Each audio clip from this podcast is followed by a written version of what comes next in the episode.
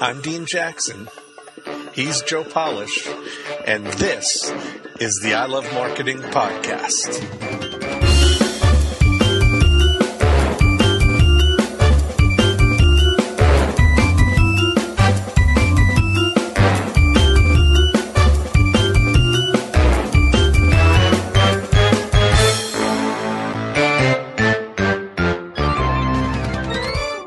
Hello, this is Joe Polish, and I'm here with uh, my friend Marc Goodman. How are you? I'm doing great, Joe. How are you? I'm doing awesome. Uh, well, first off, I've been really looking forward to uh, doing this uh, this interview. Uh, you are a very interesting guy because you talk about things in a way that I've never heard another person on the planet talk about. So Marc Goodman has spent a career in law enforcement and technology. He was appointed as futurist in residence with the F B I, worked as a senior advisor to Interpol, and served as a street police officer. As the founder of Future Crimes Institute and the chair for policy, law, and ethics at uh, Silicon Valley Singularity University, which is where we first met, because yep. I'm, I'm a platinum partner there, he continues to investigate the intriguing and often terrifying intersection of science and security, uncovering uh, nascent threats and combating the darker side of technology. Uh, did I say nascent threats properly? Nascent sounds perfect. Okay, that's good. Yeah. All right, so... First off, there's so much that you do. Uh, who really is Marc Goodman? I mean, how would you describe uh, yourself to people? You know, I think that's a pretty good professional description. Right. What I would say is I'm a person who spent his lifetime focused on trying to be of service to the public, protect and serve from my street cop days. And what I've been trying to do is bring that message forward. So, um, you know, sort of a futurist. Uh, mm-hmm. That's the singularity side. So I've got kind of the Silicon Valley technology side, but I bring to the table this street cop detective, you know, uh, world. So I think pretty grounded in reality, which Silicon Valley sometimes is, sometimes right. isn't. So I try to bring all that together and just look at what I knew as a cop and as a detective and the technological trends and pull it all together in ways that people can understand. Well, and I've I've seen you speak several times now. You've spoken at a couple of my events, some of my Genius Network yes. events, and you work with some very high-level people. And I have uh, been through, you know, the Singularity Executive Programs. Peter Diamandis is both a dear friend of ours. Yes. And you, uh, I, I mean, when people watch you speak, you have a, a TED Talk that has been viewed a zillion times, and people need to go to TED and watch your TED Talk if they've not seen it. It's Marc Goodman, M A R C Goodman. Uh, I mean, you you really have an insight. Uh, and I, I consider you the top cyber security, cybercrime expert probably in the U S and the world. Is that fair to say? Well, I, I certainly wouldn't be the one to say that, but um, there are a lot of really smart people out there. Uh-huh. I would say the th- really there's tremendous people working there. The thing that makes me perhaps a little bit different is I started doing cybercrime investigations back in the early nineteen nineties, right? Mm-hmm. So that was really early days. And in the book, actually, I tell the story of how I got started in cybercrime. Might as well tell you. Um, two funny things happened. So it was nineteen ninety-five, ninety-six. I was working as a detective uh, with the Los Angeles Police Department as an investigator, actually. Uh, and I was a sergeant. My lieutenant screams my name across the squad room. He's like, "Goodman, get your ass over here." I'm like, uh-oh, I'm in trouble. I walk over to my lieutenant and he says, "Hey, do you know how to spell check in Word Perfect?" And I said, uh, yeah, boss, uh, shift F two. He goes, "I knew you were the guy for this case. I got a case for you." So it was a technology case and it was a hacking case. And the thing that my lieutenant used to see whether or not I was smart enough to handle the case is if I knew how to spell check. Right? That so that was the level of technological expertise in law enforcement back in those early days. And then I went on from that case, and later on, years later, um, or actually later, a couple of years, I tried to push for the creation of a cybercrime unit within the L A P D, and this time I was talking to a captain. And in those days, it was called computer crime. I said, "Hey, boss, you know, we're seeing a lot of this hacking stuff." This was ninety-seven, something like that.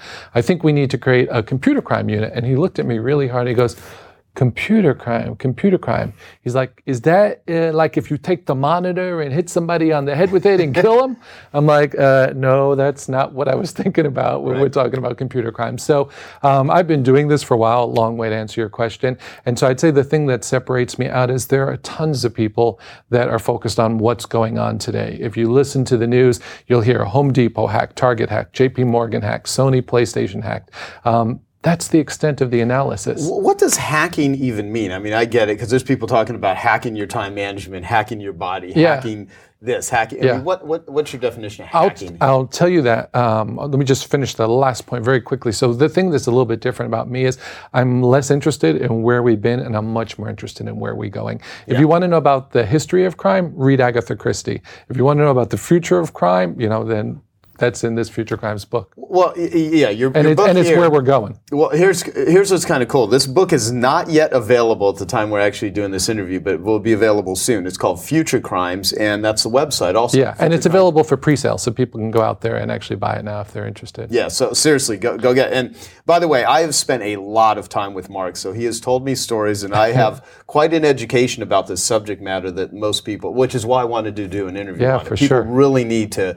I think this is going to blow you away. This may very well be one of the most fascinating things about security and cause you to really think about the world we live in today than you may have ever even considered. So just stay with us here, because I can assure you Marc really knows his stuff. So uh, th- it says here at the top, everything is connected, everyone is vulnerable, and what we can do about it, uh, Future Crimes. So future crimes dot com is, is the website where people can get pre-order the book. They can get more information about it, that Absolutely. Sort of thing. So uh, going back to my question. Yeah, hacking. hacking. Yeah. So th- actually it's in the subtitle, everything is connected, everyone is vulnerable. So hacking, if you go back to the seventies, like it wasn't necessarily a bad thing. Most mm-hmm. of the hackers out there, they were just playing with computers, trying to get them to do fun and interesting things that they weren't meant to do.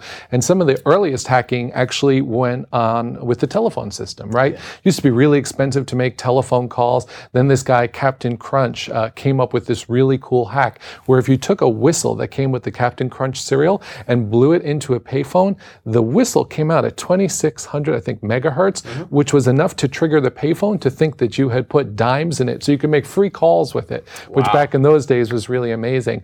And then people started selling blue boxes, which were these little computer boxes that you could connect to phones to make uh, free phone calls. Long distance was really expensive, you know, a couple of bucks a minute in those days. And two of those hackers were called Steve Jobs and Steve Wozniak. So wow. they were at Berkeley, and they sold these telephone hacking boxes, and actually the proceeds from that actually was part of the founding seed money that they used to go on to launch Apple.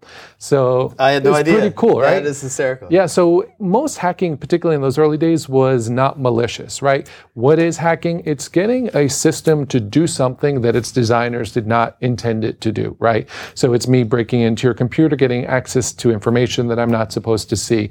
It's me getting into your mobile phone and turning on your camera uh, without you knowing about it and without your permission.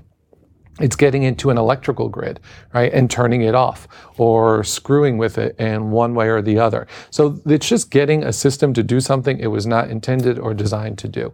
And now the big change in hacking is it went from being kind of a fun thing that college kids did. We all have the perception in our head from that movie War Games with Matthew right. Broderick, you know, nineteen eighty-three. He's playing a game and he accidentally breaks into the Pentagon. It's an awesome movie. Uh, if you haven't seen it, I strongly recommend it. Oh, I've seen it years ago. Yeah, yeah, it's great. And it's it still holds up. And so uh, he ends up accidentally launching global thermonuclear war, which is, is pretty fun. But now what has happened is hacking has become completely professionalized. It's no longer just for mostly the lulls or for the fun of it. It is a business, a completely international money-making business. And there are billions, literally billions of dollars that are lost every year as a result. The latest study said four hundred billion, according to a McAfee study. Wow. Wow. And so everyone listening to this on the podcast or watching it on the video version of this, uh, pretty much everyone's vulnerable in areas that they could not even fathom. And so the goal of this is not just to scare the crap Correct. Out of people, although I would like to scare the crap out of people if it helps them pay attention to things one hundred percent. That you are aware of what is going to make them safer. So our, our goal here is to allow you to be safer, to exist in a place where there are new types of enemies that did not exist five, ten, twenty, thirty years ago. Exactly. And because of technology, which all of the amazing things that it does, and that you're obviously a big proponent, as am I, about technological advances, there are consequences right. if you're not aware of the dark side of all of this. And you are the guy that really, you know, explains the dark side and how to protect yourself. Well, I actually couldn't have said it better myself. You just really summed up the point. There's a lot of people out there that kind of talk about this issue, and they're like, uh, the internet is bad, computers are dangerous, don't ever use Facebook, mm-hmm. uh, you know, don't use a mobile phone, don't use... It's completely impractical, right? In twenty fourteen, twenty fifteen, we have to live this sort of plugged-in life to partake in the workforce and to even socialize with your friends, right? So I'm not saying that that's bad, as you just mentioned, and through our work at Singularity University, you know that I'm a huge proponent of technology. And I see the opportunity for abundance that Peter Diamandis talks about all the time. So technology is going to be awesome. The problem is, is that it's also subject to abuse. And the difference between the average listener to this podcast or folks that are watching this, the average member of the general public is, is that they know how to use the devices, but they don't understand how any of them work. Right. The people that understand how they work can mess with them in ways that you could blow your mind. That's organized criminals, terrorists, rogue governments. We heard about the N S A spying scandal and all the stuff that Snowden talked about. So the people that are taking time to understand how your computer works, how a banking website works, how your automobile works, how your mobile phone works, how the baby camera in your bedroom works, once you understand it, you can take it apart in ways and get it to do things that you wouldn't want it to do. So they're using their knowledge, and it doesn't take much knowledge because there's actually a ton of YouTube videos out there actually explaining to people how to hack, step-by-step stuff. It's becoming highly automated. So the goal here is to educate people, and at the end we can talk about a bunch of great tips that people can take to protect themselves. Yeah, so l- what I'd like to do is kind of the, the arc here. Let's talk about some of the things that sure. exist that people didn't know about, and then towards uh, then we'll give people recommendations on what they can do and how they can do it. And so what What future crimes? What, what do you? That's the title of your book. That's that's your website. What does that even mean? Right. So I thought about this long and hard. Uh, actually, titling a book is really oh, it is. difficult. Yeah, but being a marketer, yeah, yeah, yeah. you know all yeah. about this. Um, but I, you know, run the Future Crimes Institute, and I'm thinking about it. You asked me about this before. Um, you know, you said, "Am I one of the top experts?" I said, "Who knows, right?" There's a lot of smart people in this space, but the thing that I do know is I'm thinking about what's coming next. So rather than focusing on where we were, mm-hmm. I'm focused on what's happening. And the thing that would surprise people is, of course, most people know if you turn on C N N or any of the news stories, you know that they're hacking. Hacking banks, and they're hacking your bank account, and they're doing identity theft, and all that stuff people know about. And they know that there's some dangers on social media and the like. But what people don't know is that we are about to explode in the number of things that we are connecting to the internet. It's called the Internet of Things, and we've talked about that. That means everything from your blender to your car to your dishwasher, your pets, your kids. Everything is going to have an internet protocol address and online. Yeah, and I remember even the tour to Qualcomm and just exactly. seeing everything that yeah. is connected. Everything, because the price of those chips to get something online is dropping towards under a penny. Mm-hmm. So with R F I D and some of these other technologies, that means that we're going to switch, not to get too technical, but to something called Internet Protocol version six. We currently use Internet Protocol version four. Um, we've run out of space. So if you think about New York City, Manhattan, the area code two one two, eventually they ran out of two one two numbers. They needed to create the seven one eight area code, three four seven, nine one seven. The same thing has happened with the internet. We're out of space. So they've created more addressable space. What is amazing is how much space that they've created. So So if you think about it, today's internet is um, kind of relatively small. It can only support about four and a half billion simultaneous connections. Mm-hmm. But the internet of tomorrow, the one that'll arrive in the next three years, can support seventy-eight octillion connections, which is seventy-eight trillion, trillion, trillion. Sorry, seventy-eight something you couldn't even comprehend. Yeah, to put in ways that people can understand, like there's two ways I like to describe it. Today's internet is about the size of a golf ball. Tomorrow's is going to be the size of the sun. Like wow. literally, that's the difference. We wow. think we have the internet today. We ain't seen nothing yet. We're in the earliest, earliest stages. We're going to have a sun-sized internet, which means everything will be online. But the downs, so great things will happen as a result of that. We'll have smart cities, we'll save energy, we'll have better healthcare through, you know, internet of self and all that. But all of that will become hackable. And as you well know, we can't protect the things that we have today mm. at all. So Cisco has predicted that by twenty twenty, we're going to add another fifty billion devices to the internet. Intel, I think, said it's going to be two hundred billion. Whatever the exact number is, it's going to be a huge amount. And as you know from your time with Singularity University, this won't be a linear thing, you know, that happens thirty years from now. This is going to arrive really quickly and seem as if it's arrived overnight. Wow. So Future Crimes is all about what's coming next. It's not just hacking the things of today, it's hacking the internet of tomorrow, which will be here tomorrow, right? Internet of Things, robotics, artificial intelligence, nanotechnology, synthetic biology. I have specific examples in the book, like you wouldn't think of the bad guys hacking robots. They're actually doing it. There are robots that are carrying out crimes, there are robots that are carrying out terrorist attacks, um, crazy things like oh, that. Oh, you even talked now. Last night, we had dinner, you were talking about how kilos of, of drugs are being delivered via drones and Absolutely. Just all kinds of stuff. Yeah, people would be surprised to know that the Cali cartel in Colombia has like a five million dollars R and D budget for robotics. So think about it. They're trying to disintermediate all the humans. Humans that you can. You said five billion? No, five million. Oh, sorry. Okay. Uh, I'm hearing sure, things. No, no, five million. Five million dollar budget. Who knows? It may go up. Yeah. Um, but for the moment, it's going to go right, up. Right? Exactly. But for the moment, no, five million bucks that they are spending on autonomous robotics, so that they can send autonomous submarines carrying hundreds of kilos of cocaine wow. up to the United States. The D E A picks up about twenty of these subs a year, right? And now they're using using drones. So there are like thousands. Thousands, literally, again, according to D E A and Homeland Security, thousands of kilos that are being flown on unmanned drones over the border from Mexico into the United States with narcotics. So again, people think, well, they think drones, they think the military, they think the U S government, you know, killing Al-Qaeda. But in fact, bad guys are using these technologies too. They're using artificial intelligence in just ways that would blow your mind. Interesting. So fascinating. Yeah, and so here, but the thing is, like you said, this is just the start because it's going to get so... Exactly. I mean, we're going into this whole new realm that's never existed before. It, exactly. And it's just the start, mm. but it's already begun. That's the really big point that I want people to understand is we call it future crimes, but bad guys are using robots today. Bad guys are using artificial intelligence today. And in the book, I have like hundreds of cases of crazy stuff that, you know, criminals and terrorists are doing with technology.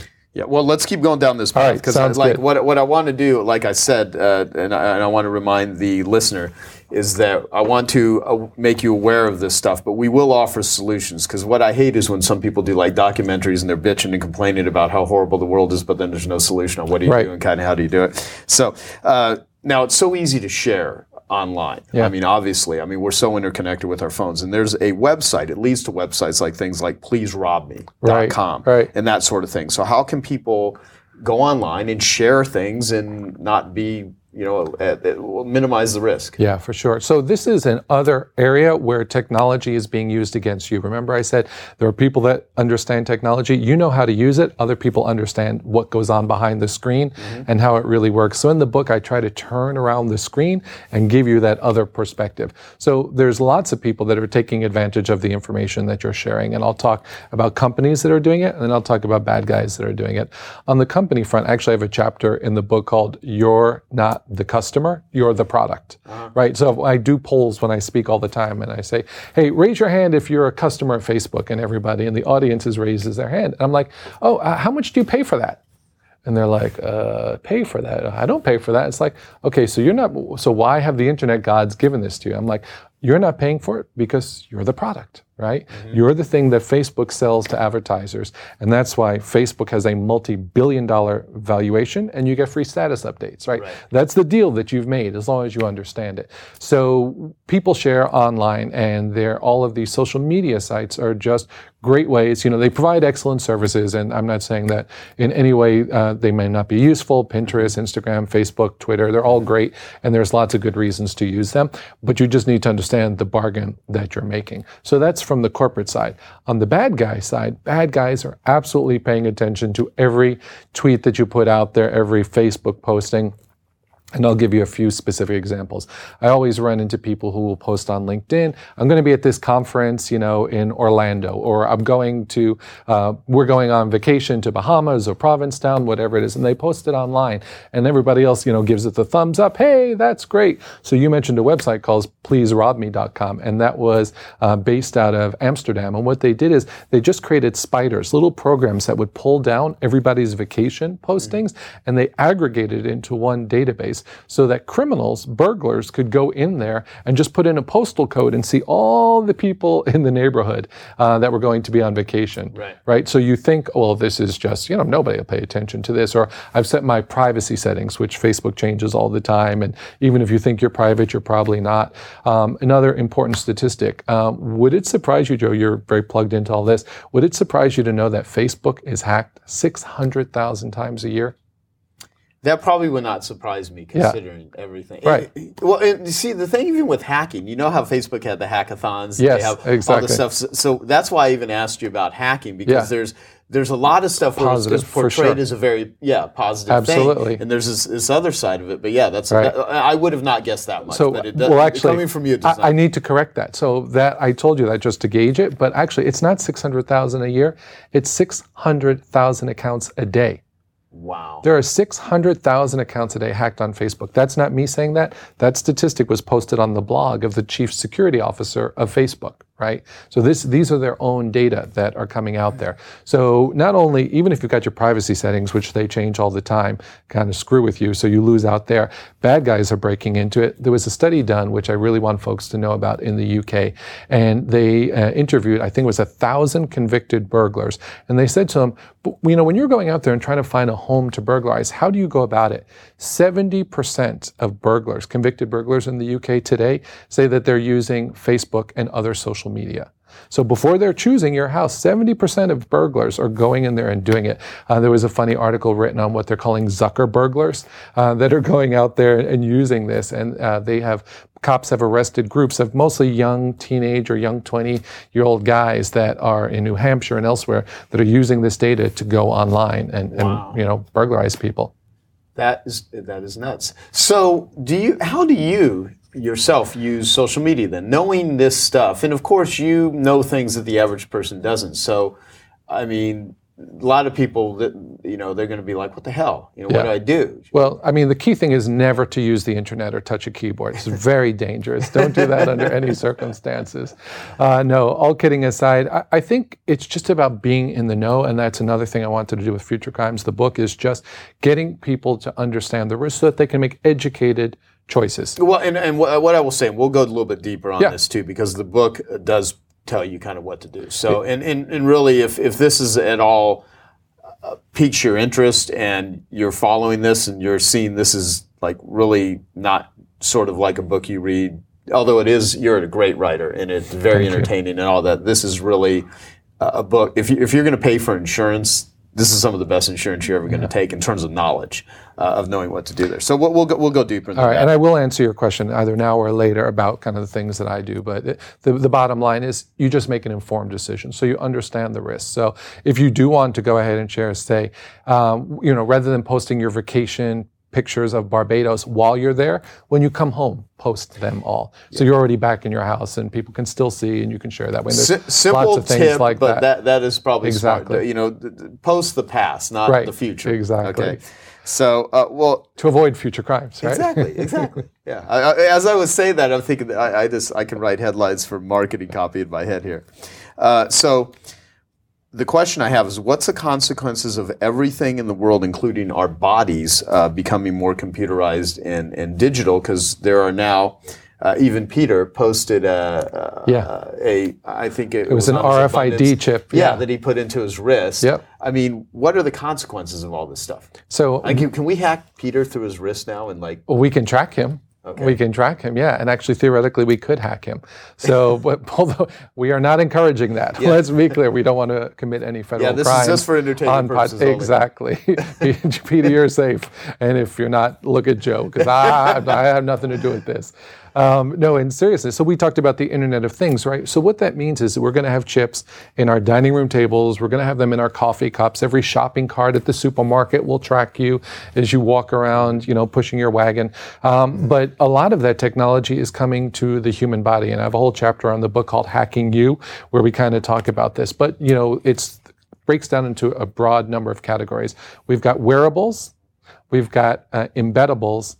And we've got uh, implantables and ingestibles. So I'll go through all those. You're like, what the hell is that? Can, can I even say something, yeah. too? Because as you're saying that, it made me think of just a couple weeks ago, I went to Legoland yes. uh, with my friend Crystal and her yep. five-year-old daughter.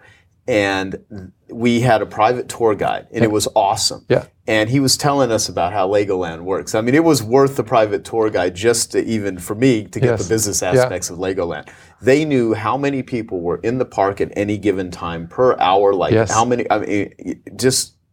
Every, and, and these people weren't embedded with codes. It's just the systems well, yeah. of how they track everything. Well, guess who are? Disneyland. Mm-hmm. So uh, one of the greatest, I mean, when Disney puts its attention on something, you should pay attention. Right. And Disney has now gone to making all guests in their park, when they get like the one-day pass or the three-day pass, mm-hmm. they're getting a bracelet, which is a wearable. And inside there is an R F I D chip that tracks them throughout the entire park. So Disney knows how many people are in line to the bathroom. Mm-hmm. They know when the lines are getting long at the Matterhorn. And like, so they can actually tell, they get alerts. So it's like, okay, there's more than a thousand people in line. Let's get two Mickeys and three Goofies in characters, you know, over there to entertain the people in right. line so that they don't get upset. They know exact, you can pay for your food with these magical bracelets that they have, and so they know what you're spending at what restaurants at what time. So it's this is sort of the big data world where they can track you. So for kind of how this may affect you, wearables, we all know about things like Fitbits and Nike Fuel Bands. Um, there have been some interesting things that have come out. So it turns out with Fitbit, you can uh, not only does it track how much you move, but you can also log data. It did one hundred push-ups today or five hundred sit-ups. And one of the things that you could do with Fitbit is you could actually log sexual activity. Right? Mm-hmm. So if you're wearing your Fitbit, the accelerometer moves in a certain way, and the Fitbit can tell, you know, based upon how it's moving, what's going on. Well, one of the things that happened was you could tie Fitbit to your social media account and would tweet out to your friends like, hey, Joe just ran five miles. Well, in an early version, it was tweeting out sexual activity. So Joe just had forty-five minutes of rigorous sex, right? right? So right. you're like, oh, I maybe you want that to go out. Maybe you don't want to, to go out. But yeah. it's kind of an unintended consequence. It really helps the infidelity industry. Yes. Exactly. Well, your wife is saying, it's like, hmm, he wasn't with me at twelve thirty. What's going on here? So this this data does leak. Right. And by the way, divorce attorneys are getting their hands on all of this data too. So Facebook is mentioned in one-third of divorce proceedings in the United States. You see really? your old, I did not know that. Yeah, you see your old girlfriend or boyfriend from high school, you start talking to them, eventually the marriage, you know, dissolves, and all of that becomes subpoenable. So going back to Fitbit, it's not just that, you know, your your sexual data can leak. And I'm just using them as an example. It could happen with any of these wearable devices. But you're also seeing it from uh, an insurance perspective, right? Mm-hmm. So if you are, you know, right now, if you uh, go through a certain driver's training class, they'll give you reduced insurance. And Progressive is saying to people, hey, if you allow us to put this black box, secret black box in your car where we can monitor how often you hit the brakes, how hard you slam on them, how much you accelerate, how many miles you drive, when you wear your seatbelt, based upon that, we will give you a reduced rate because we can tell very clearly from a data-driven perspective who the good drivers are and who the bad drivers wow, who's are. Speeding and who exactly, is, yeah. and they know it. In fact, the head of Ford, when I think he was their marketing officer, spoke at a, a Detroit auto conference, and he's like, "Oh yeah, all our cars track that data. We know who the speeders are. We could tell the cops any minute." And he had to backpedal from that because people were like, "Whoa!"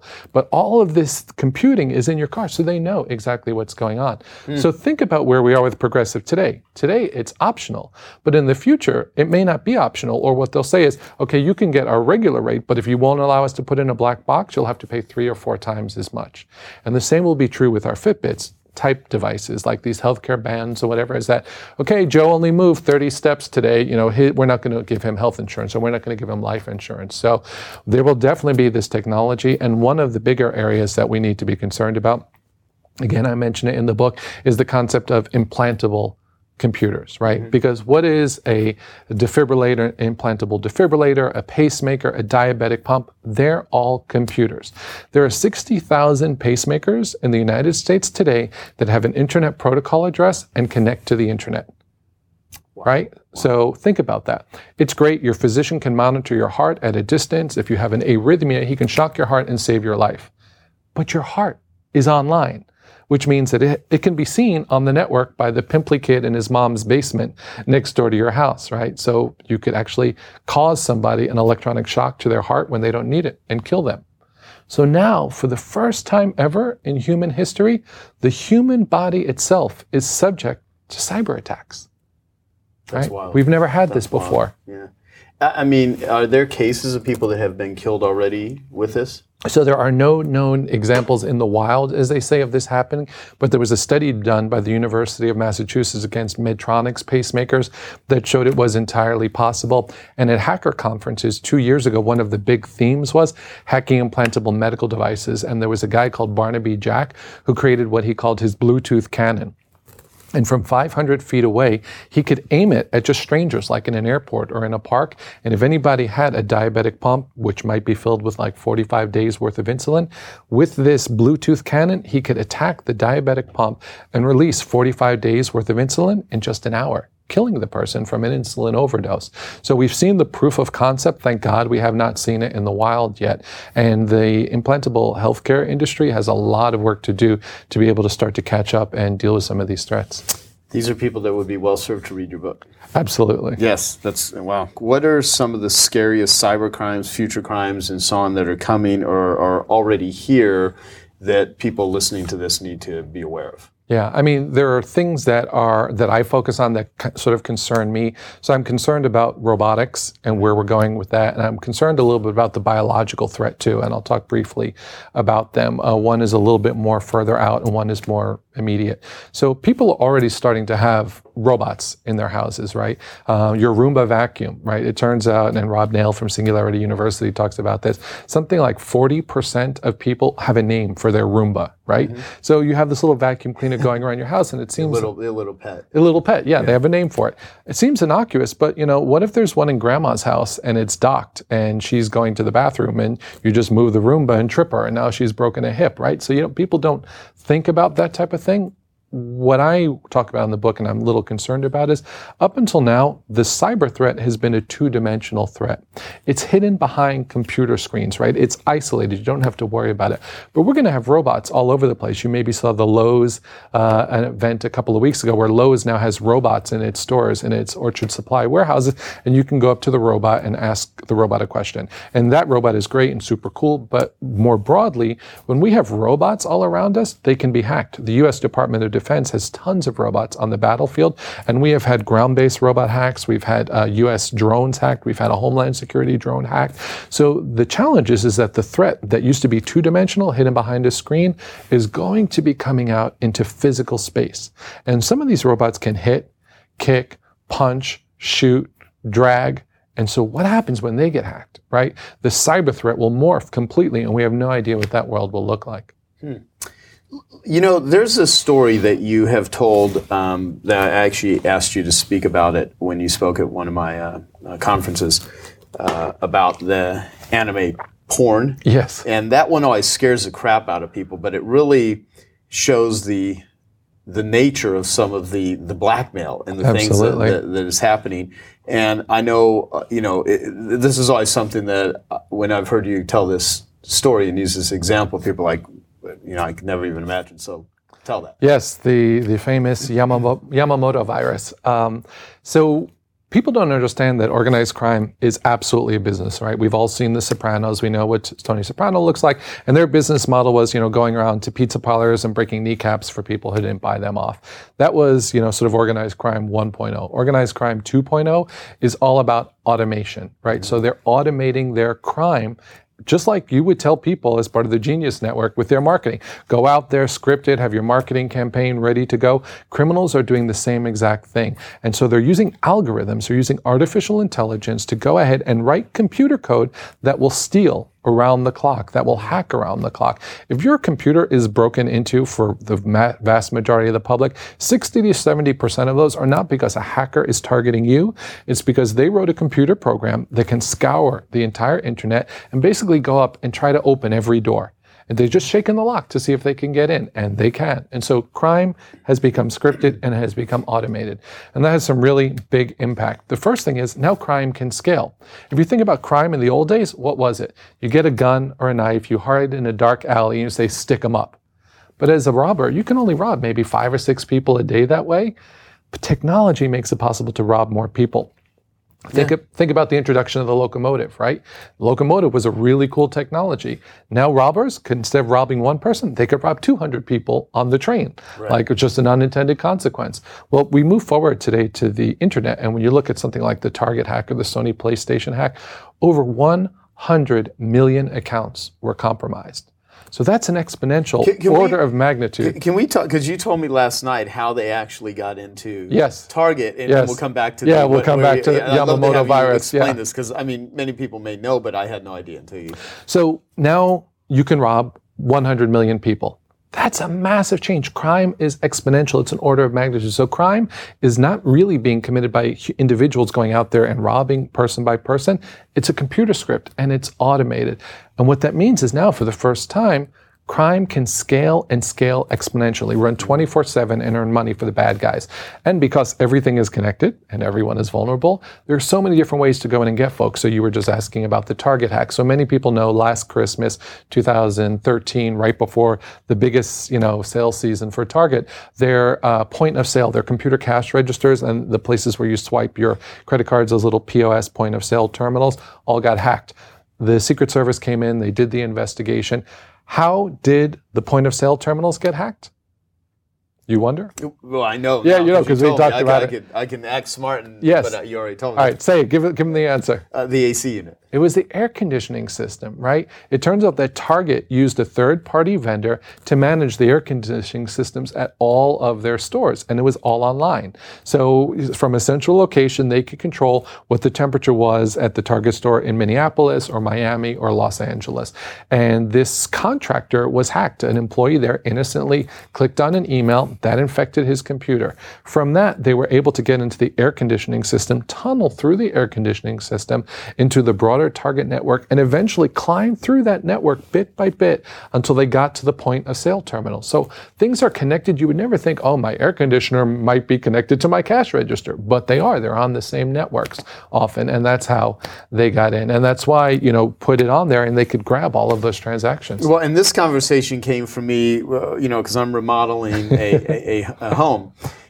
And I was asking you about all these different smart right. devices that are all interconnected, from light bulbs to garage doors to locks to window blinds to music to lighting to everything that, you know, there's smart light bulbs. And you were literally giving me the statistics of how easy it is to, you know, light bulbs can be hacked, you yeah. know, that garage doors can be hacked, you know, everything. And, and, and it re- made me really rethink the level of, you know, smart home technology. Right. I don't know if smart home is the right terminology. Right. It could be like vulnerable home right, right. technology, and that's what led to, to hearing about this. But most people could not even fathom that all of these things are connected. And as you're talking about, when it goes from the size of a golf ball to the size of the sun, you're talking everything now has some sort of trail right. and can lead to something else. So it's, one hundred percent. Okay, so uh, that's so let's go back to the to the uh, the porn example. The Yam- Yamamoto yeah. virus. So this is another uh, great example of organized crime scripting something in a really powerful way. So we tend to think of hacking, they steal money out of your bank account. That's fairly simple, but you can also use computer algorithms and scripting to do much more sophisticated crimes. Mm-hmm. And one happened in Japan. So it turns out in Japan, there's something called hentai pornography. It's actually like cartoon pornography, usually depicts young girls in very sexually explicit uh, things. It uh, seems to be very popular in Japan and uh, would be illegal in lots of countries around the world. Um, an organized crime group created a software program where people could download, sign up, pay for the program, and get access to all this child pornography, uh, you know, cartoon hentai child pornography that they wanted.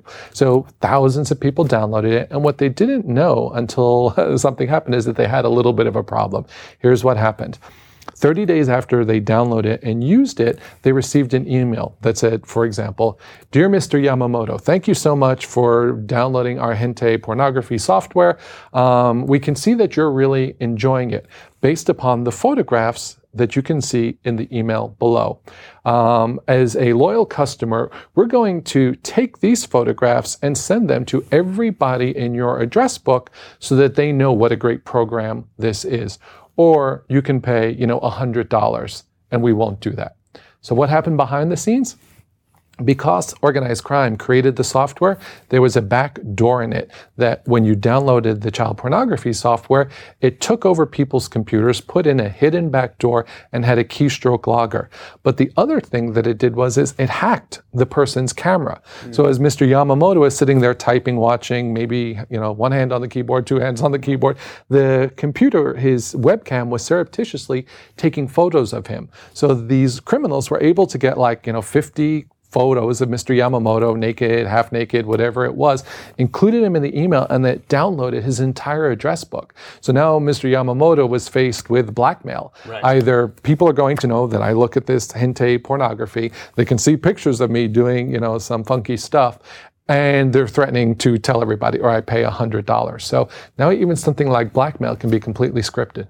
Yeah, which which is crazy. And and you you even have this great marketing device, which is a postcard of Future Crimes, and it has a little um, a little sticker, which I put on my computer. Yeah, camera you, patches. Because I've always used to see, used to put Band-Aids and stuff yeah, over yeah. the little camera, because people can hack into your computer and they can take control of the microphone, they can take control Absolutely. of the camera, and so part of it is just a, a good measure. And just so people know, your camera can be hacked in on, and the little green light won't show up, right? So that's part of the hack, right? They can turn off that green or red light that you would see there, so it can be on and you have no idea, which is why I encourage people to cover them up. This this is really, I'm sure, making people really damn paranoid right now, and freaking them out. So there we go. Um, so what what is your perspective? Because you've done a tremendous amount of work with with or, you know big huge organizations on on terrorism. So what's uh, what's your perspective on the future of terrorism and um, you know the, this increasingly digital world? Yeah, well, terrorists are incredibly fluent in technology, right? We make the mistake all the time. We think, oh, it's a bunch of people living in caves like Osama bin Laden, and they're not sophisticated and like, and nothing could be further from the truth. So going back to even the first World Trade Center bombing, uh, the guy who carried that out back in nineteen ninety-three used full computer encryption, mm-hmm. uh, was very sophisticated. It took the government a year to break his coded messages. So they've been doing this for a long time. If Mister Snowden went ahead and put out all of his revelations. In the jihadi chat rooms, you could see people going point by point with Snowden revelations, and jihadis created like Al-Qaeda training YouTube videos on how to encrypt your drive, how to hide your information, and to protect it. So they're paying close attention there. If you look at Al-Shabaab, right, and if you look at what went on uh, both in Nairobi or the girls that were kidnapped in Nigeria, they're live tweeting their terrorist attack. So they are like putting out blow by blow of what's going on during a terror attack and kind of messing with the police that way. But I think perhaps the, the best example of uh, the technological terrorist is what happened in the two thousand eight Mumbai terrorist attack. If you remember that incident, yep. you had ten terrorists from an organization called Lashkar-e-Taiba based in Pakistan. They came into the city of Mumbai and they blew up the Taj Mahal Hotel, the Oberoi Hotel. They went after a synagogue and a bunch of other places. What was interesting about those guys is, of course, they had A K forty-sevens and bombs and hand grenades, the standard terrorist stuff. But what was amazing is the technology that they had with them. They had satellite telephones. They had night vision goggles. They had encrypted Blackberries. They used Skype during the attack. And so in real time, they were able to use this technology. The other amazing thing that they did is they actually had a terrorist war room. So, you know, if you watch any of these uh, spy movies or on television, you always see like the big war room with the, you know, the military guys or the F B I guys, you know, ten big blinking screens and all that. The terrorists set that up across the border in Pakistan, and they were monitoring in real time Al Jazeera, B B C, C N N, I N N in India, and they were also live monitoring the internet. So numerous times during the sixty-hour siege, the terrorists were accessing uh, satellite communications, satellite imagery, and the like. And I'll just share one example, but there were lots of them. There was a man called K R Ramaporti who was staying on the top floor at the Taj Mahal Hotel, uh, suite, beautiful hotel, and he heard shooting, right, going on out there, so he was really worried. The terrorists were going room to room trying to find more people to kill, and they shot his door and came in because it was locked. Then they found him there. They beat him. They stripped him naked, and they said, you know, who are you and what are you doing here? And he said, oh, I'm nobody. I'm just an innocent school teacher. Please leave me alone. Well, the terrorists were dumb, but they weren't that dumb. No Indian school teacher could afford to stay in a suite at the Taj Mahal Hotel. So they saw his I D on the bed uh, side table. They saw his name and they phoned it in to their terrorist operations center, and they literally Googled the guy, and they saw that he was not uh, a school teacher as they thought. They came across this picture that they found on Google, and the conversation between the terrorist war room and the terrorist was, hey, we found a picture. Uh, your guy, you know, is he heavy set? Yes. Is he bald in front? Yes. Is he wearing glasses? Yes. Okay, we found him online. Oh, great. The terrorists said to their war room, you know, what should we do with him? And moments later came the answer, kill him, mm. right? Yeah. So we're talking about sharing on LinkedIn. You have your profile, all this stuff out there. Even back in two thousand eight, right, well, five, six years ago, terrorists were able to go out there and use all of this information that we're leaking to see who shall live, and who shall die. Right. So they're all over this material. There are other terrorist plots that I'll just mention that were disrupted in Boston back in two thousand eleven using robotic drones. Right? So nine eleven one point oh was about human beings flying planes into buildings and crashing them. But nine eleven two point oh will be the robotic version of that. And I discuss a case of a guy called Rezwan Furtis, who is an Al-Qaeda affiliate in Boston, a young student who was at Northeastern University. And he hatched a plot to go ahead and load a remote-controlled jet aircraft that travel at jet speed like two hundred kilometers an hour. And they could each carry kilos and kilos of C four explosives. And he was going to fly one into the Pentagon and another one into the Capitol building. Wow. So nine eleven two point oh, you can disintermediate the human being and use robotics to carry out these attacks. Yeah. Oh, unbelievable. Unbelievable. Well, um, there's a lot more that's discussed in your book, of course, in this area. So that's that, but that's that's just just a few a, examples. That's a great perspective to let people know just the reality of, you know, the, the dark side. So let's talk about um, money. So what, what are some of the ways that currency like Bitcoin uh, can be used or uh, misused uh, right. as it relates to future crimes? Because I know that's a whole other area. For sure. So, I mean, we're used to, you know, we used to be on the gold standard, right? Big pieces of gold. No, that was inconvenient to carry around. Then we switched to paper bills, which in effect was kind of a virtual currency, right? Paper is a virtual currency. We believe in it because, you know, we have faith in the government. Um, but now things are going even more virtual. So we see all these new payment systems, whether it be like Square, where you can, you know, swipe your, your credit card really easily. Uh, World of Warcraft has World of Warcraft Gold. So it's like a monetary system you can use in these gaming systems. And of course, Bitcoin, as you mentioned, is really increasing in popularity. And the challenge is, is that criminals are all over this. I actually talk about an example in the book. Um, the same week that Square launched, mm-hmm. a friend of mine was in San Francisco in Dolores Park and saw a drug dealer, a guy selling crack in the park. And he looked at him and he saw the guy was using a smartphone. And it turns out for all the hipsters in San Francisco who don't carry cash, the drug dealer, the first week that Square came out, we've got a great shot of him accepting credit cards via Square on his smartphone, wow. right, for drugs. Oh, so really early adopters. I mean, that's yep. one of the key points is that, you know, criminals are really early adopters of all of this stuff. Um, to Bitcoin, there are kind of two things to be aware of. One is that it is a cryptocurrency. So there's anonymity when you transact, right? It's all recorded in a central ledger, but de-anonymizing it is very difficult. So if I send you ten Bitcoin, it's very hard for, we'll, they'll know that the Bitcoin transaction took place, but who did it and to whom? Hard to figure out. So uh, in the uh, organized uh, underground, Bitcoin is the currency of choice. There are a million good reasons to use it. I think you can use it on the Dish Network. You can book your ticket on Virgin Galactic, you know, paying in Bitcoin and all these things out there. There's lots of great reasons to use it. Um, but uh, obviously for its anonymity purposes, criminals are flocking to it. And so you look at some of the largest criminal websites out there. There was something called the Silk Road. I don't know if you had heard of them. So this is in the hidden, darkest recesses of the internet using what I call what what's called the Tor network, right? Mm-hmm. So it's you need a special piece of software, everything's encrypted, you get into this network, and it turns out that this hidden dark web, this deep web, most people don't realize it, is five hundred times larger than the surface web, right? So when you are searching Google, you're on Amazon, you're posting pictures on Instagram, that's the nice bits of the internet that everybody sees. But hidden beneath that is a whole other internet, the deep web or the dark web, that is five hundred times larger. And that's where people are selling child pornography. You can buy A K forty-sevens, all the drugs that you want. And it turns out that one of this largest criminal underground internet marketplace, what marketplaces was called the Silk Road. Founded allegedly by a twenty-eight-year-old kid using the name Dread Pirate Roberts, okay? And basically, it was the eBay for drugs, all right? The site was up and running for about uh, two and a half years. Wow. And in the two and a half years, this guy moved one point two billion dollars worth of drugs based upon the transactions, all paid for in Bitcoin. Wow. So huge amounts of money can be transacted. And because he used like an eBay system where he took like a, a cut of every transaction, his personal net worth was estimated to be one hundred ten million dollars.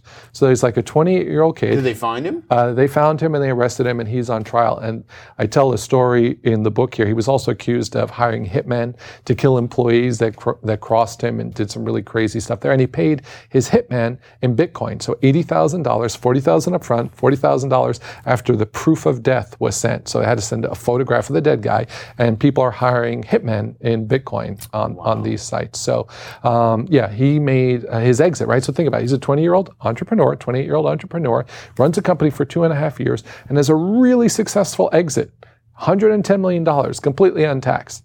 Now, he's kind of facing life in prison, so there's a little downside on this exit strategy of his. It wasn't perfect, right? Um, but, you know, that's what you can do, and, and that was all Bitcoin. The other challenge with Bitcoin is... That's the part I've not gotten to in the book yet. Yeah, that's that's there. The other challenge with Bitcoin is, is that it can be robbed, just like traditional money. And the most famous case of a Bitcoin robbery was the Mount Gox exchange in Tokyo. Mm-hmm. They lost four hundred million dollars. So people, you know, put their money and faith in this system. four hundred million dollars was stolen. The average physical bank robbery in the United States is forty-three hundred bucks. So if you walk in with a gun at your local Bank of America and carry out a bank robbery, A, you face life imprisonment and you walk away with forty-three hundred bucks. These guys doing it the cyber method walk away with four hundred million and you'll never be caught, right? Yeah.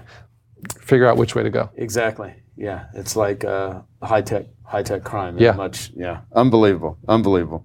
So, uh, what role does uh, anonymity and privacy play in all of this? I mean, how do we maintain it? Right. It's growing increasingly hard. There are so many different things that are narking on you, for lack of a better term. Mm-hmm. Every time you log into Facebook, every like, all of that is captured, right? You know, terabytes and terabytes of data on each person. When you go to the doctor, when you search, you know, Google, all of that is captured. So it is really hard to do that. There are alternatives out there. For example, there's a search engine called DuckDuckGo. Does everything that Google does, but it doesn't track you, it doesn't report out to third parties, it doesn't sell you to advertisers. There are other social websites, like kind of alternatives to Facebook that you can use that don't monetize you. And there are a bunch of smart steps that you can take yourself in terms of computer settings and what you choose to reveal. But it's growing increasingly difficult, right? Because there's just so much data. In our mobile phones, right, there's so much that they can tell about you. They know every location that you go, they can tell all the people that you meet with. So you and I are in this room together, our cell phones are in the room together, the cell phone carrier and the, the phone companies know, oh, Mark and Joe were together for an hour meeting, right? They can figure that out. If you uh, have a cell phone on your nightstand six nights a week next to your wife's, they figure out, oh, okay, these people are probably married and they're sleeping together.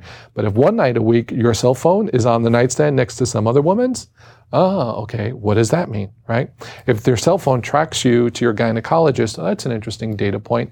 If it tracks you into Target a few weeks later, and now they're looking at your credit card transaction and you're buying like multivitamins or pregnancy tests, you know, now they have a whole other data point about you. So it's pretty hard. Now, so so try to put this into context for the listeners. Who is they? I mean, who, like, because I, I mean, I, I think I know the answer to yeah. this, but it's, I wanted to get your perspective on, I mean, how much of this is truly being looked at either now or all of this data being collected right now that seems harmless now, but ten years from now, it's going to be like, man, you know, right. we had no idea that they would have been able to look back at our lives that way. Exactly. And that future threat that you just hit on is a great point. So who is the they? The they are what what's called the big data industry. Um, Al Gore uh, said that kind of surveillance is the business model of the internet. Right? Mm-hmm. Think about how we built our internet. The internet that we have today is, I don't pay for anything. I don't pay for Facebook. I don't pay for Pinterest. I don't pay for Android. All of that stuff is free. But as I say in the book, free is often the most expensive thing out there, right? Wouldn't, it turns out that Facebook, to the extent that they monitor, uh, monetize you every year, Facebook makes like a few dollars on every American that has a Facebook account every year. Wouldn't it be awesome if I just gave Facebook five bucks? And then I could have all the same services and not have it sold out to kind of the data industrial complex. Like, I'd just rather pay for this. No, no, I would too. Well, and of course that would that would ruin their slogan of uh, you know, free and always will be sort of right. thing. Right, exactly. But I'd much rather have the choice. And I'm sure that in the future, alternatives will develop. So the big data industry, there are companies like Experian, Axicom, things like that. And the challenge is, is that according to like F T C studies, you know, Federal Trade Commission and others, like up to one third of all credit reports have errors in them. The good thing about a credit report is like you can get a copy of it. There are laws that give you copies of your credit report. But with this big data industry, if you happen to like something, or if like, let's say you like NASA, NASCAR, and you know, you live in West Virginia. The people that know this, the big data gods, they're making assumptions about you. It's like, you know, uh, white, non-upwardly mobile NASCAR lovers. Like, that's actually a category, and they bulk you into these categories. Uh, and so they sell that, and they parcel it, and people buy data lists. So mm-hmm. I want to market, I'm NASCAR, I want to market to these people, so that's a list that you can buy. To the point that you make, you know, what happens if we had all of this big data in nineteen fifty? Right, where we had very different perspectives on civil rights and racism in this country. Everybody who used a bad word to describe an African American, or everybody who said something bad against a gay person, you know, uh, stuff that was totally acceptable fifty years ago, but is horrible today. Right. Well, if Facebook existed back then, you could go back and say, you were a racist. Right. Back in nineteen fifty, we have proof of it. Mm-hmm. So who knows what that will be in the future, right? And you know, that that could even be said today with, like, you even take uh, Madonna's nude pictures from years right, ago, right? right? And then how big of a deal that was when they right. the photographs got sold to Penthouse or whatever yes. it was. And that was before the internet. Right. And then all of a sudden, everything is everywhere now. I mean, Absolutely. If you were to go to those people, they would have never realized, you know, thirty years ago they were doing something harmless. And conversations, I mean, with how much we can identify pictures today. one hundred percent. You know, they're going to pick up everything from your everything. voice to mannerisms to everything, and it's right. going to be searchable, and it's going to come up instantaneously, something that you did twenty right. years ago. In some of the security systems, you know, they have these C C T V camera networks that are all over. London has a ton of them. They have them in Lower Manhattan. They're all over China. Cisco just closed a deal for five hundred thousand camera surveillance network in one city called Chongqing. So all of this is ubiquitous. And now you can actually go in and search in London and say, woman, red hat. And it will pull up every street in London where a woman is walking with a red hat right now. So yeah, that's the level of artificial intelligence mined with the um, the cameras. Right. So the point is, uh, privacy, we've never really much had it. If you were a marketer, you would already know that. Right. Uh, but it's just getting increasingly...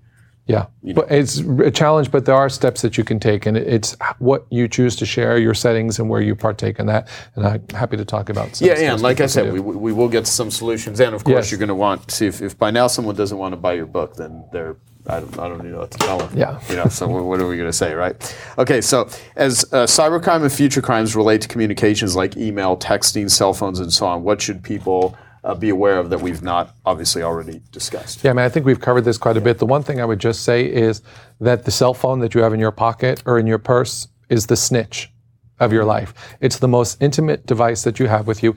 Turns out, I forget the exact statistics there in the book, but something like um, eighty percent of Americans are always within three feet of their smartphone, right? right? Most Americans within ten minutes of waking up are checking their smartphone. Mm-hmm. Take it with you everywhere. That records way more data than your laptop or desktop computer. So just be aware of that. And we'll talk about some of the things that you can do to protect yourself on the mobile phone too. Yeah, just get rid of a mobile phone and try to be one of those people that's, no, again, you talk about the impractical nature. Right. A lot of people that, I, I just don't know many people that are off the grid right. that are able to function yes. with so many of the ways that we can function. Not that I'm not saying you can't function as, right. as living and surviving. Yep. I'm talking about interacting. and For and, sure. You know, and I will so. give people tips to do that. Okay. So uh, one thing that's uh, obviously coming, I've been to Google, uh, ha- as have you, uh, and I've, you know, I've seen the, the self-driving car, the Google car. Um, what what could possibly go wrong? Yeah, yeah. So someone hacks the car and drives right. it off a bridge, or uh, you know, that sort of crazy right. stuff. So um, that's coming. Yes, um, for sure. What are some of the things that you envision or think that people need to be aware of? Preventative measures. I mean, what's the pros and cons of all this? Right. So again, I'm broadly pro technology. It'll be awesome. Uh, Brad Templeton, who teaches at Singularity University, works with that Google self-driving car project, and, and gives he's a great, smart dude too. He's a smart guy, and he. Um, Uh, puts out, you know, statistics, something like sixty or one hundred thousand people are killed annually, I forget the exact number, uh, or because of car accidents, and because it turns out human beings are actually really crappy drivers.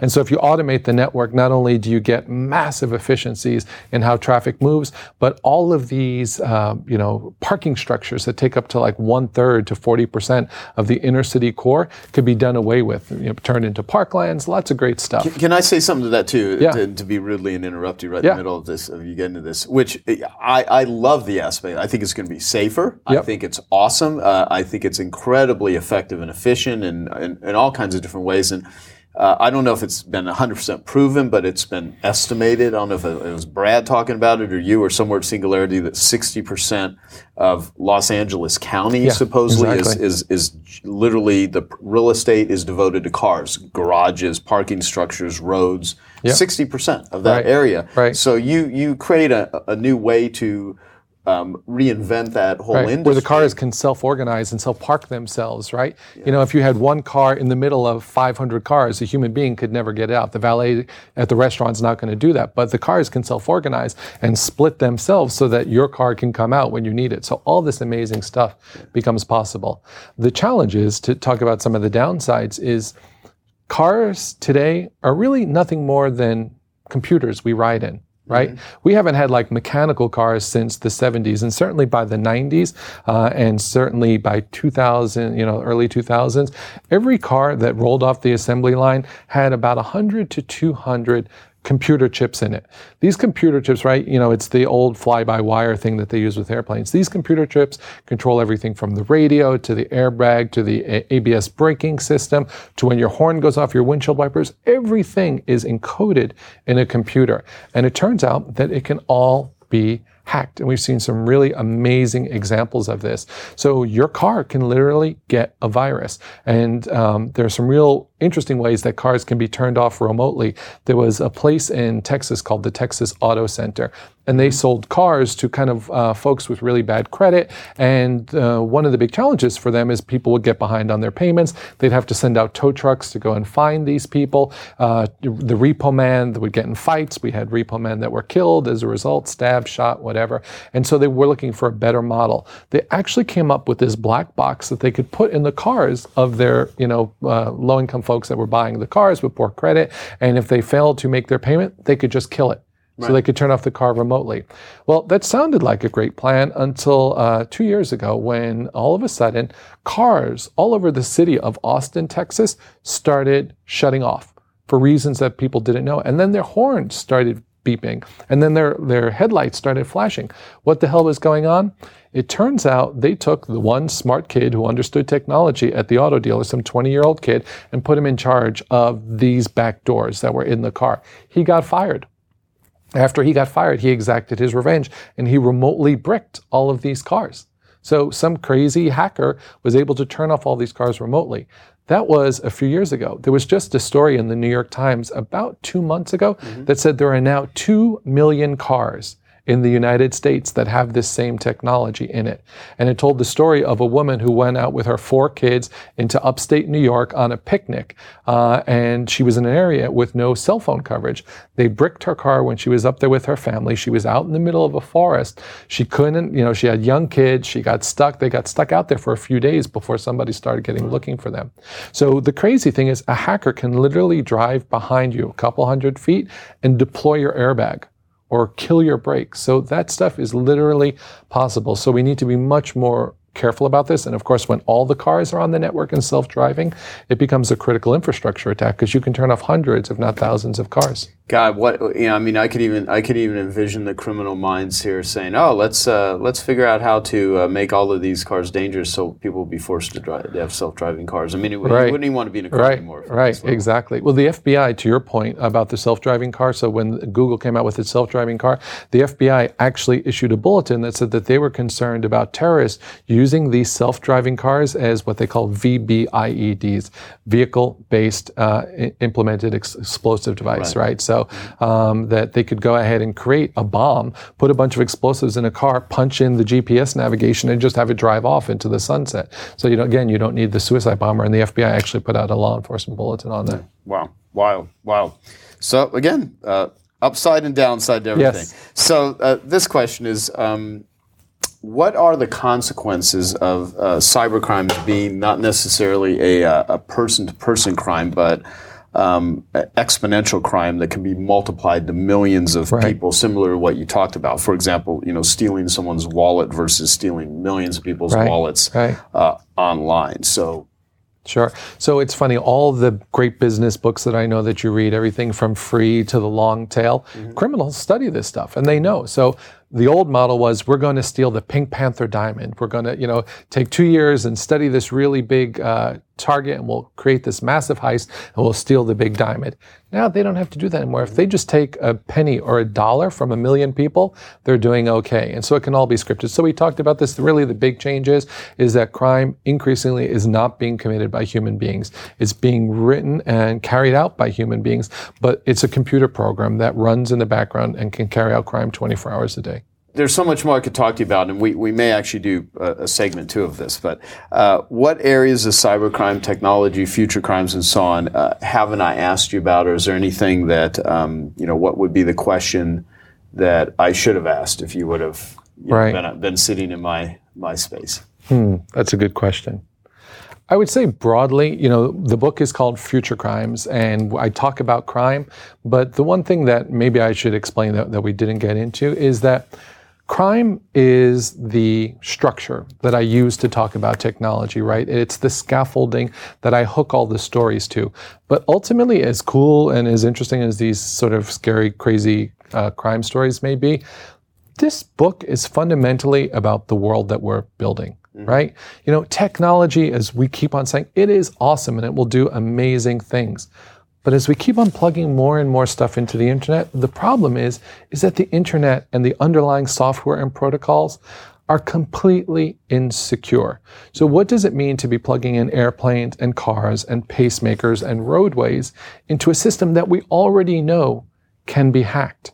So really the bigger picture is is to put in the mind of people the society that we're building for our children, our grandchildren, and those next generations. There's a battle going on for the soul of technology, mm-hmm. right? Really for the soul of what these tools are going to mean for humanity. On the one side, you have amazing technologists, and you've got tremendous philanthropists that I, I discuss in the book, N G Os and the like, that are creating amazing technologies that will bring clean water, abundant energy, extended healthcare, really reduce, you know, um, the infant mortality rates and like, and that is all awesome. But at the same time, you have this whole other group of folks, whether they be rogue governments, corporations, criminals, terrorists, that understand the technology and they're trying to use it against you mm-hmm. to their own advantages, to, to your detriment, right? So there's this battle afoot between good and evil via our technology. And there's a battle that I think we have to win. The good people have to get organized in the same way that the bad guys are. This amazing future that is out there as a possibility, it's not going to come free, right? Right. It's going to take work. And I know it's like, oh, work, it sounds horrible, but it's not that hard, right? I mean, we've done amazing things in the past as a species, right? We put a man on the moon, right? Like we did that, human species did that, and, and now we're we're moving towards Mars and, you know, space travel and all that stuff. So we've had Manhattan Projects in the past. So when we've had really serious problems, we've come together and solved them. And I guess I really want to highlight to folks that this is a serious, serious problem, one that we've been ignoring because all of the incentives are completely misaligned. Right. We need to get focused on it. We need to use crowdsourcing for the better good, getting, you know, we already have a military reserve, we've got police reserve, we've got Boy Scouts, we have civil defense, we have all these systems, but none of them have been ported over into cyberspace. Let's get the good people involved and make sure that our technologies, the tools with which we're building our common future, in order to the greatest benefit to the greatest number of people. And that's really what the heart of the book is about. Yeah, absolutely. So let's let's talk about a couple of uh, solutions and things, and then I'm going to do a, a, another segment with you okay. about just specifically the, the, the some of the step-by-step sure. content of stuff. But I want I, I want to uh, have you give people recommendations, tell them where they can get the book, uh, where they can get more stuff, watch your TED Talk. Anything else that you recommend will help our listeners or the people that are watching this video, wherever they found it, right? Um, to to to to feel not only more secure of what they're doing, but to be able to live uh, in this truly abundant, you know, amazing, Absolutely. you know, world that we have. Okay. So off the top, I'll just take a moment to thank you, Joe, for having me here and for this great conversation and, and our friendship. I appreciate that. Um, the last two chapters of this book go into some of those solutions. broadly what we can do, you know, kind of on the nation state level, what companies can do and the like, individual steps that companies can take. So there's a lot of great stuff in there, and we can talk about that. Um, but just on a real practical front, I wanted people to know that there are steps that they can take to help them with this. Um, I've created something I call the update method, and U P D A T E. Each word stands for something, and I will explain it. But using the update protocol, mm-hmm. it's been proven through a study by the Australian government that you could actually avoid eighty-five percent of the threats out there in cyberspace today, which is awesome. They're really basic, simple steps. And if you think about, like, if you did certain things, you could cut your cancer rate by eighty-five percent. Right. We would all do it. So these are really simple steps that you can take. They're not really difficult to cut and reduce your risk online from identity theft, hacking, and the like by eighty-five percent. So update. The first U is for update. You need to keep your software up to date. That's your operating system, your computer programs, and your phone. And most of those uh, you know, software tools have automatic updates in there. You should just always keep your stuff up to date. And if you do that, it'll be hugely helpful, because when Apple issues an update or Android issues an update, that means that there's been a massive security flaw in there that is still open. And if you don't update, the criminals monitor very closely what those guys are doing. And so as soon as they figure out what this vulnerability is, they're going in for it. So the sooner you update, the more you will decrease your risk. The second uh, U P, P is for password, okay? Passwords are a pain in the butt. Nobody likes them, you know, uppercase, lowercase, uh, you know, uh, write a hieroglyphic, what was the name of your your third grade teacher, all that stuff is really annoying. But the fact of the matter is, the longer your password, and if you do play all those games of uppercase, lowercase, more than twenty characters, right? I'm talking twenty, twenty-five characters, you actually make your password nearly impossible to hack through what's called a brute force attack, trying one thing after another. Mm-hmm. The other thing, twenty you sh- characters, then. twenty characters or more. But there's good news. I can tell you how to do this.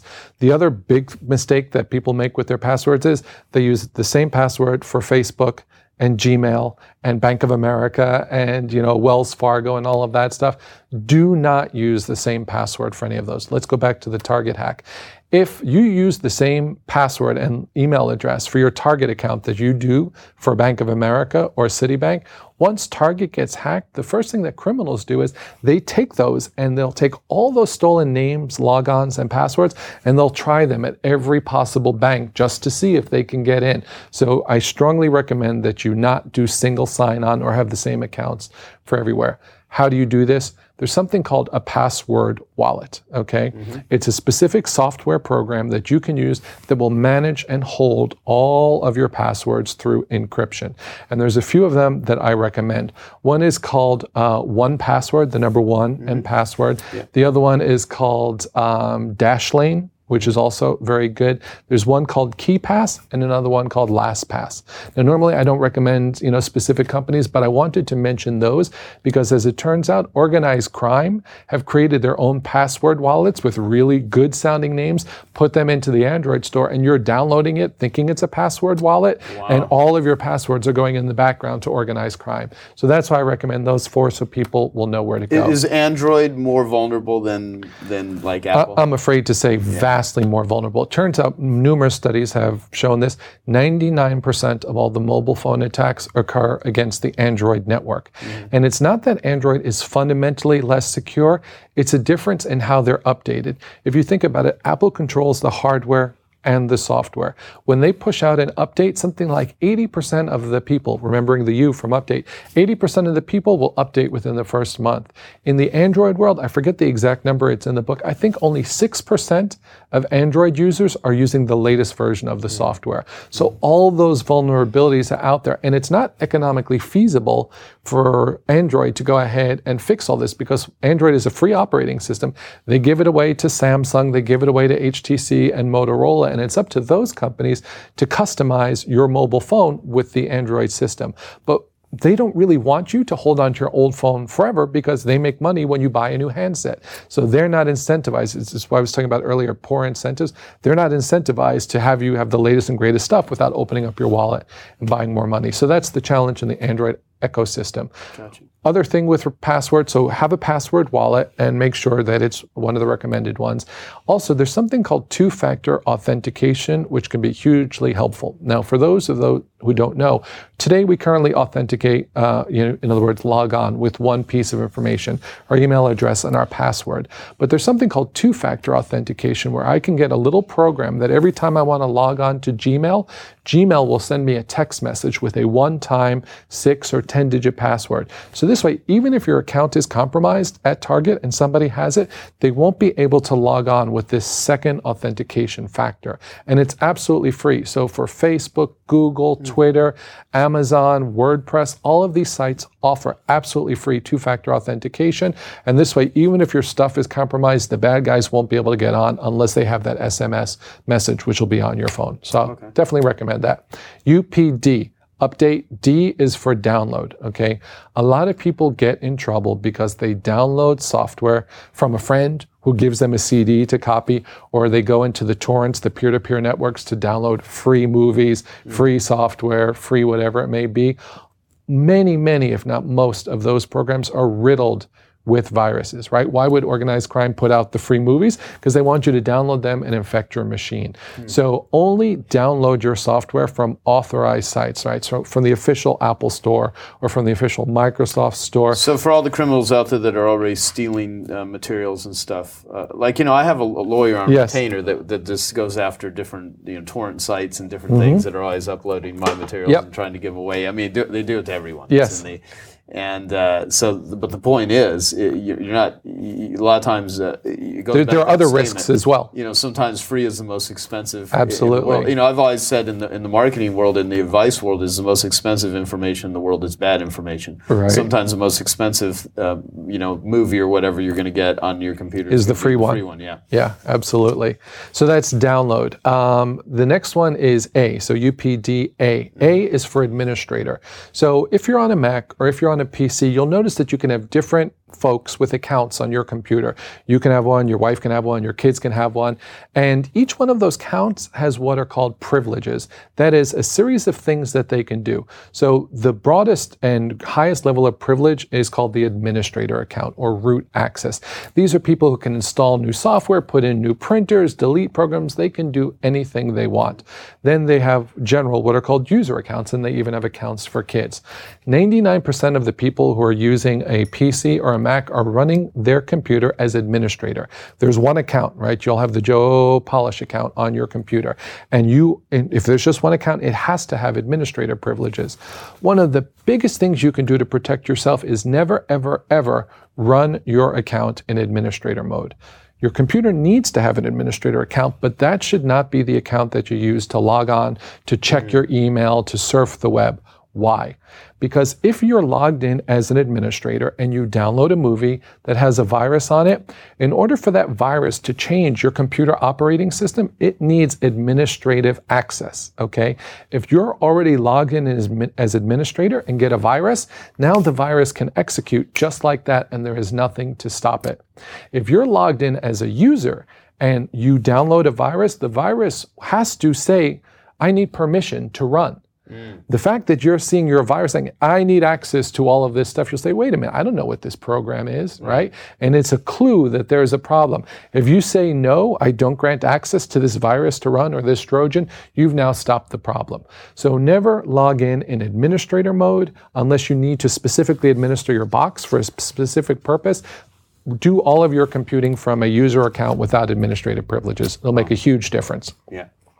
U P D A T. The next T on the update protocol is for turn off. It's really simple, but it makes a big difference. We keep on it. on our computers twenty-four hours a day, right? What does that mean? That means that they are connected to the internet and hackers can access them from anywhere on the planet twenty-four hours a day. But we don't stay up twenty-four hours a day, right? We go to sleep. If you just turned off your computer for the eight hours that you sleep, you would cut your risks by thirty-three percent. Mm. Right? Just by having the computer off. So turn off your computers when you're not using it. Not only is it good for your energy bills, but it's also good for security. And there's one other thing you should definitely be turning off. If you look at your average smartphone, it will have a Bluetooth um, channel. It will have Wi-Fi. It will have near-field communication. It may have a hotspot. There are all these ports on our phones that most people keep open all the time. If you're sitting in an airport with your Bluetooth port open, you are a sitting duck. I can, you know, launch a virus, a Bluetooth Trojan, what's called Bluetooth snarfing, and get into your phone, right? If you're on a public Wi-Fi network, then I can go ahead and get into uh, that information. So if you're not using Bluetooth, keep it off. If you're not using Wi-Fi, keep it off, right? Turn off the services that you're not using. This also will help. We were talking before you asking me for tips on privacy. Mm-hmm. Stores like uh, Nordstrom's and Nordstrom's Rack, the you know the, the Nordstrom's company, right. They had a little teeny itty bitty little sign in there that said, "Attention Nordstrom shoppers, uh, we've implemented a new way of tracking customers in our store. And so you will be monitored with your smartphone in Nordstrom's." So Nordstrom's wants to know how much time are you spending in the ladies' underwear department or in the cooking or sheets department. They track all of that stuff. And they do it based upon your Wi-Fi. Okay, your Wi-Fi has a unique identifier called a M A C address. Mm-hmm. And so Nordstrom knows exactly who you are. Right? So that data can come back to bite you. Again, in a divorce investigation, somehow that could come up. So just turn off your Wi-Fi port and you'll be safe. By the way, Nordstrom gave you two choices as you walked in their store. So we all know about shrink wrap, right? If you open up the software, you agree to our terms of service. Click here, you agree to our terms of service. Nordstrom did that in the physical world. By entering our store, you consent to being monitored. If you do not wish to be monitored, do not enter our store or turn off your phone. Hmm. Customers really got pissed off about that and they ended up changing the policy, but you'll see more and more of this. So if you just turn off your ports, not only will you be protected from viruses, but you'll also be protected from a privacy perspective. And the very last thing to mention is E for encryption. So U P D A T E, E is for encryption. Your data should be encrypted. What does that mean? Encryption means that you use big mathematical algorithms to scramble your data so that it can, cannot be read unless you have the secret key to decrypt and read that data, okay? There are two different things that you can encrypt. You can encrypt data at rest, that is the data on your smartphone or the data on the hard drive or your computer, or data as it's in transit. That means as it leaves your computer and goes through the Wi-Fi network or through the Ethernet network, okay? Good news is that both Apple and Windows have built-in programs for absolutely free that will encrypt your hard drive. The benefit of having your hard drive encrypted is that if your computer is stolen, people cannot read your data. They can't read your financial records. They can't read your customer accounts, right? Those uh, naked selfies that you know the Hollywood actresses take, right. All that stuff will be protected, okay? And on the Windows front, it's called BitLocker. Just look for a program called BitLocker in Windows. You can run that. It will encrypt your drive. In the Mac environment, it's called File Vault, and you can turn that on and it will protect your data at rest. Also, with the latest iPhones and the soon-to-be coming out Android devices, if you go ahead and set a password on your phone, not only does it mean that the bad guys can't break into your phone because you've got a password, or it makes it harder, but it automatically encrypts all of the data on your phone. So if it's lost or stolen, bad guys can't get to it. And the encryption is so good, the F B I was actually complaining to uh, Tim Uh, was the founder of Apple, or sorry, the guy who's running Apple now, Tim Cook. Oh, Tim Cook, yeah. Yeah, so the F B I was actually complaining to Tim Cook, saying that encryption's too good, the F B I can't break it. So just merely setting a password on your iPhone will really encrypt it very, very well. That's data at rest. Data at transit, this means the data leaving your computer. There's something called a V P N, a virtual private network, okay? If you're sitting at Starbucks, if you're sitting at an airport, if you're sitting at a university, at a big conference, and everybody at the hotel is using the same Wi-Fi network, my computer is connected to your computer. I can go in there and I can see what you're doing on Facebook. I can go ahead and read all the songs and see the songs that you have on iTunes. I can actually play songs on your computer, on your iTunes account. So a, a virtual private network, they're really cheap. You can go out there, it's like, you know, maybe fifty bucks a year. And what that does is encrypt all of the data leaving your computer so that when you're in an airport or you're in one of those places, by the way, airports is where bad guys hang out the most, right? Mm-hmm. And they've actually put out fake Wi-Fi spots. So you'll see at the airport, it'll say airport Wi-Fi, free airport Wi-Fi. Make sure that you're actually using the Wi-Fi for J F K or S F O, San Francisco Airport, because what bad guys do is they'll just sit there, put up their own Wi-Fi, and capture all the data that comes across it. So wow. If you connect to the right w- network and you use a V P N, you'll be protected. So that is the update protocol. I talk about it in the book, and just by taking those simple steps, you can remove eighty-five percent of the risk. that was awesome. I mean, uh, lots of incredibly useful, valuable advice. And th- there's there's a danger in, in what Marc has said. Well, there's a lot of dangers in some of the things he said, but a danger in just how valuable even the update messaging that you just delivered was, where people are like, oh, I'm going to do all of that stuff. Uh, get Marc's book. Read his book. Uh, clearly, because the book has not even come out yet, I have not had an opportunity to thoroughly go through your book. The, the beauty is I know your material pretty well, but just a smidgen of everything that you've put in. And you've spent the last year writing and putting together this book. And plus you've got how many years of experience you've been doing this? twenty years twenty years So, I mean, you're talking about the best, most recent, most updated version of the future and where it's going to go.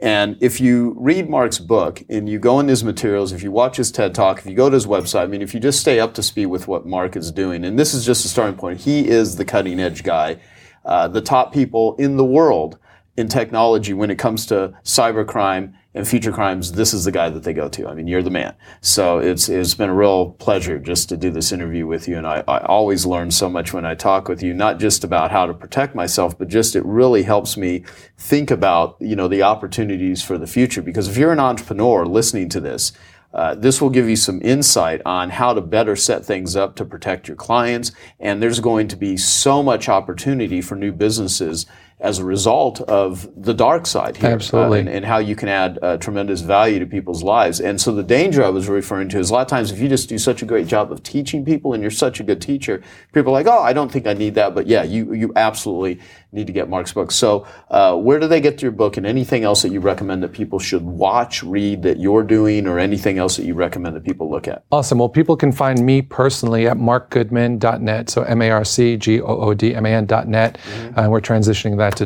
.com in the near future, but there's also future crimes dot com. Mm-hmm. There you'll find links to Amazon and independent booksellers, iBooks, Barnes and Noble, all of the major players there, so you can definitely get it. It is available for pre-order. It'd be awesome if people got it. This way they could get it uh, you know, fresh the first day that it comes out. Uh, you mentioned, and, and they should get it for other people. people too. I mean, you've got to, if you if you work for a company, get it for your employer. If you work for any sort of organizations, I mean, it, children, I mean, weddings, I, I, bar mitzvahs. It's good for anything that you could possibly imagine. Um, bachelor parties, bachelor not, yeah. parties, bachelorette parties. Yeah. Um, well, you do talk about business, which is actually a really great point, and I do have tips in there, particularly for startups. Right? Mm-hmm. If you're cre- if you're a young entrepreneur or even a more senior entrepreneur, you're running so fast trying to keep your business up and running. But what you don't realize is most business to say it's all about the intellectual property. It's the documents that you have on your computer. It's your customer list. Mm-hmm. It's your financial transactions. All of that is hackable. And there's a statistic. I have a whole section in the book for small business. And there's some statistic that something like sixty-five percent of small businesses that are hacked are out of business within a year. Wow. So you really need to consider this stuff. Yeah, it, it, there, there's a, at the last Genius Network meeting that I had here in, in my office in the same room where we're doing this interview, there was one of the top uh, heart doctors uh, that, that spoke, uh, and he was given a ten minute talk about things you can do to protect your heart. He, he's, he had this one portion of his talk where he said, it's what you eat. I mean, you want to eat healthy, nutritious foods. Right. I know all the arguments people are like, I don't like the taste of right. uh, vegetables, right. and I like, you know, th- th- these sort of foods. He goes, well, you know, if, if you don't like the taste of vegetables, I wonder if you're going to like the taste of cancer. If I wonder if you're going to like the taste of chemotherapy. Right. You know, do you want right. do you like the taste of diabetes? Right. And, and it was it was an interesting analogy when he said it, but when you went through your whole update thing, all of these things that are quote unquote protective measures, you know, like we were talking about last night. Being in the marketing business, it's a lot easier to sell cure than it right. is to sell prevention. You know, someone looks for a security system not before they get robbed, right. but after they get robbed. And to the best of our abilities to, for, for mine to persuade everyone listening to this, it's not a matter of if, it's a matter of when this stuff Absolutely. Will happen to you or someone that you know.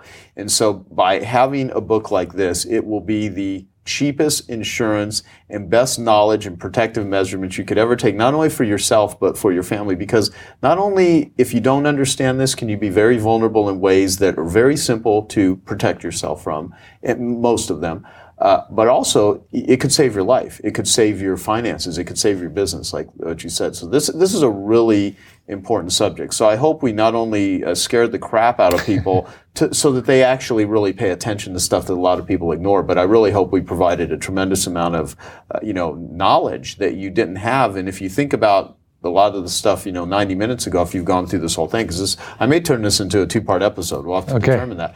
Uh, but this is, you know, this is good stuff. So future crimes dot com, Marc Goodman, he's the man, and this is awesome. So thank All right, you Joe, so much. Thank you so much. I really appreciate it.